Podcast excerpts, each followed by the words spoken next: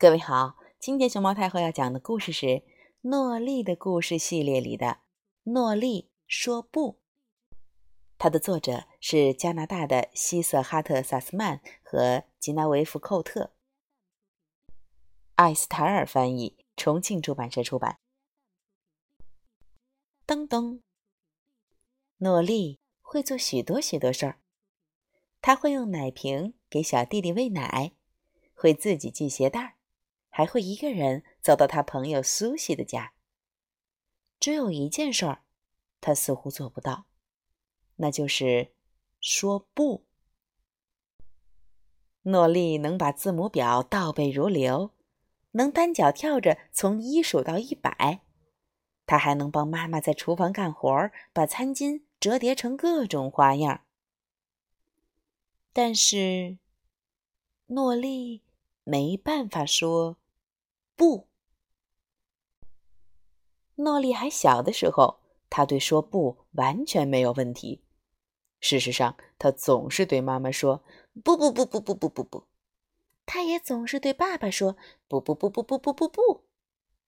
要是那时候他已经有了小弟弟，他也会对他说不的。但是现在，如果他的朋友苏西提出要在他家住上一晚，他会说。好，就算有时候他想说的是不。要是苏西提出玩诺丽最喜欢的娃娃，诺丽也会说行。要是苏西开口借诺丽最喜欢的裙子，他也会答应。诺丽就是没办法说出一个不字。一天，在玩理发师游戏的时候，苏西问诺丽，她可不可以剪掉诺丽的头发。只留下额头上的一撮，然后染成红色的。诺丽支支吾吾、结结巴巴、哼哼唧唧，她真的、真的、真的很想说不，但是诺丽却说了可以。事后，她非常非常难受，她妈妈也是，尤其是看到她的新发型的时候。在苏西家，诺丽问他可不可以留下来住一晚，苏西不假思索地拒绝了。诺丽问他可不可以玩苏西最喜欢的那只泰迪熊，苏西也毫不犹豫地说不。诺丽想要扮演公主，头戴亮闪闪的王冠，苏西还是说不。可是，当苏西提出第二天来诺丽家玩的时候，诺丽还是说了行。虽然他很想说不，他们在做游戏的时候，苏西撕坏了诺丽最喜欢的书。在给诺丽的小弟弟演戏的时候，苏西给自己安排的是主角儿。按照他的旨意，诺丽只能演小狗。嗷嗷。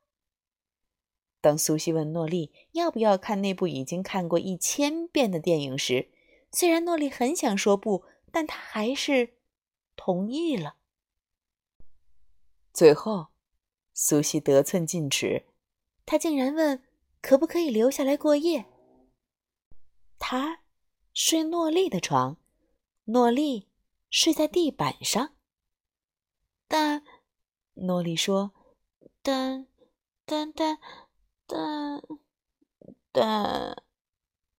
好吧。”他最后说：“苏西那晚睡得可香了。”诺丽。却没有睡好。现在，诺丽脸色铁青，她非常非常生气，她简直气得七窍生烟，更不用提她还非常非常累。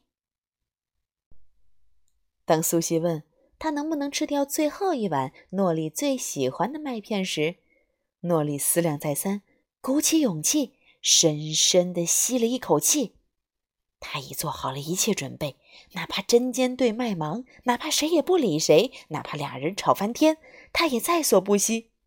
他使出最大的力气，喊出了最勇敢的声音：“不！”